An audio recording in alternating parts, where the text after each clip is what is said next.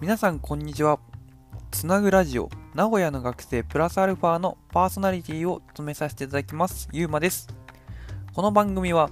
一般社団法人つなぐことの学生インターンが名古屋の大学生事情やつなぐことの活動を面白く紹介していく番組となっております。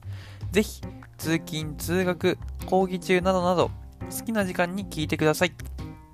もし面白いなと感じたら友人との話のネタにしていただけたら嬉しいです。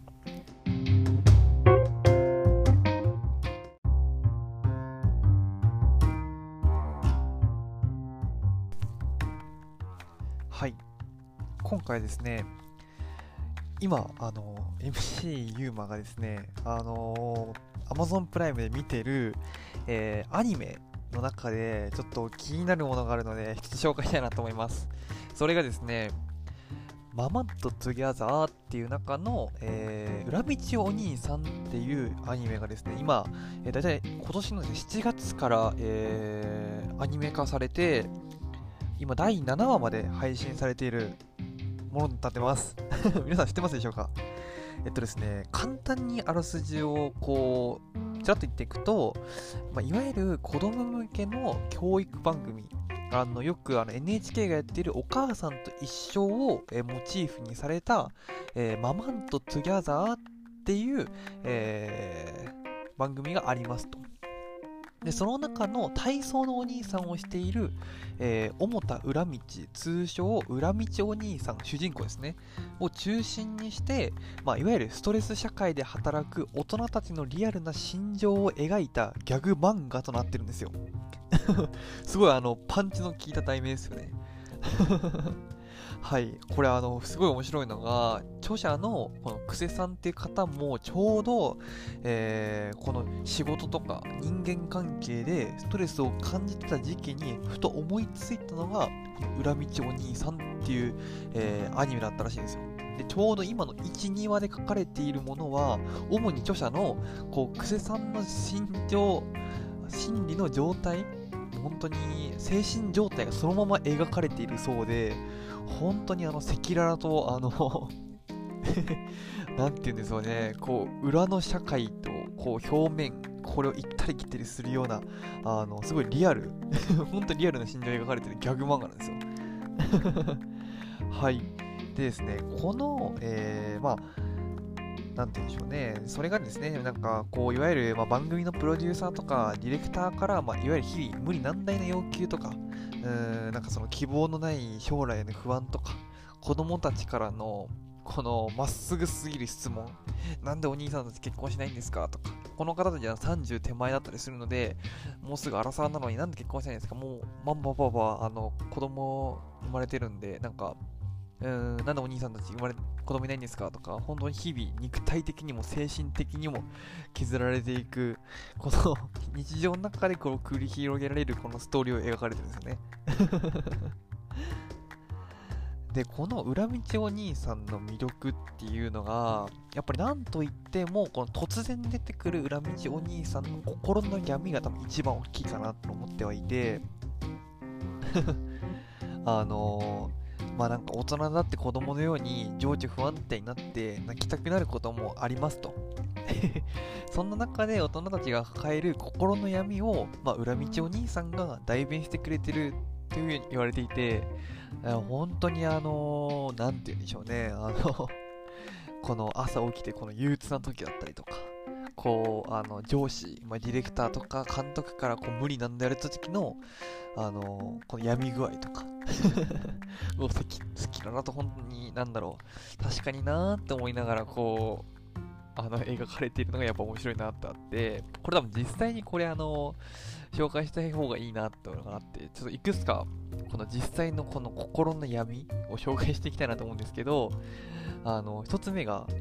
乗り気じゃないことにも全力で取り組む姿勢。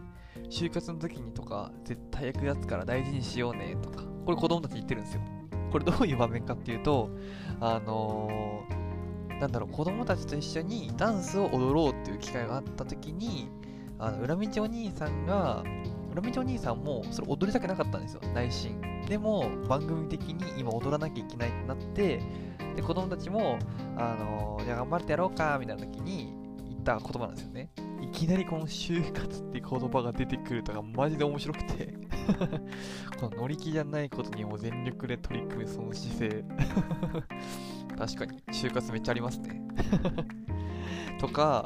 あの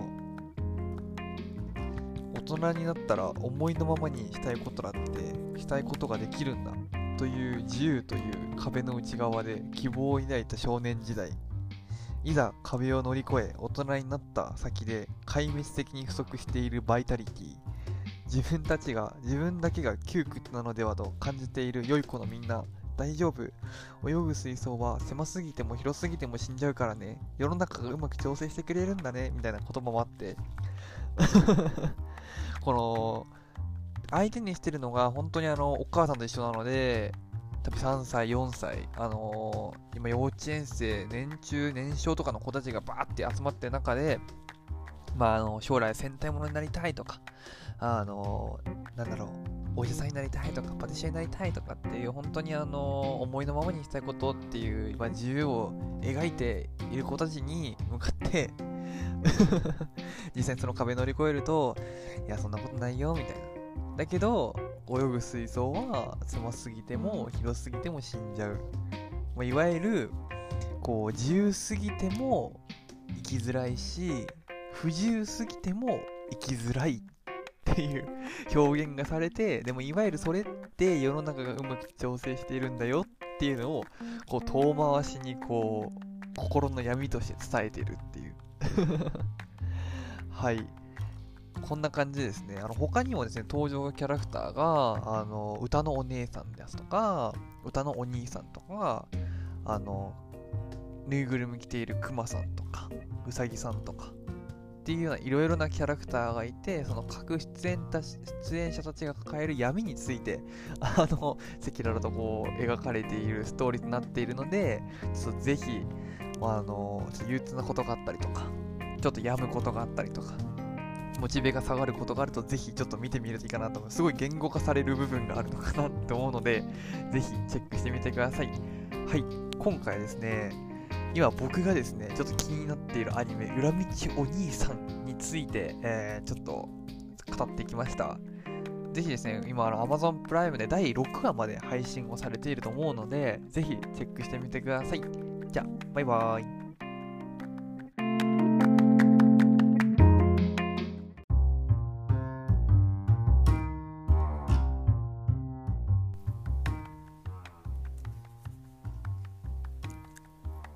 私たちつなぐことは成長をテーマに学生主体で活動を行っている非営利の団体です。自分の成長、チームの成長、地域の成長などなど多面的な視点で成長を捉え体験提供業として主に学生と企業をつなぐイベントの企画、運営を行っております。詳しくはラジオのプロフィール欄や各種 SNS、Twitter、Instagram をチェックしてみてください。じゃあ、バイバーイ。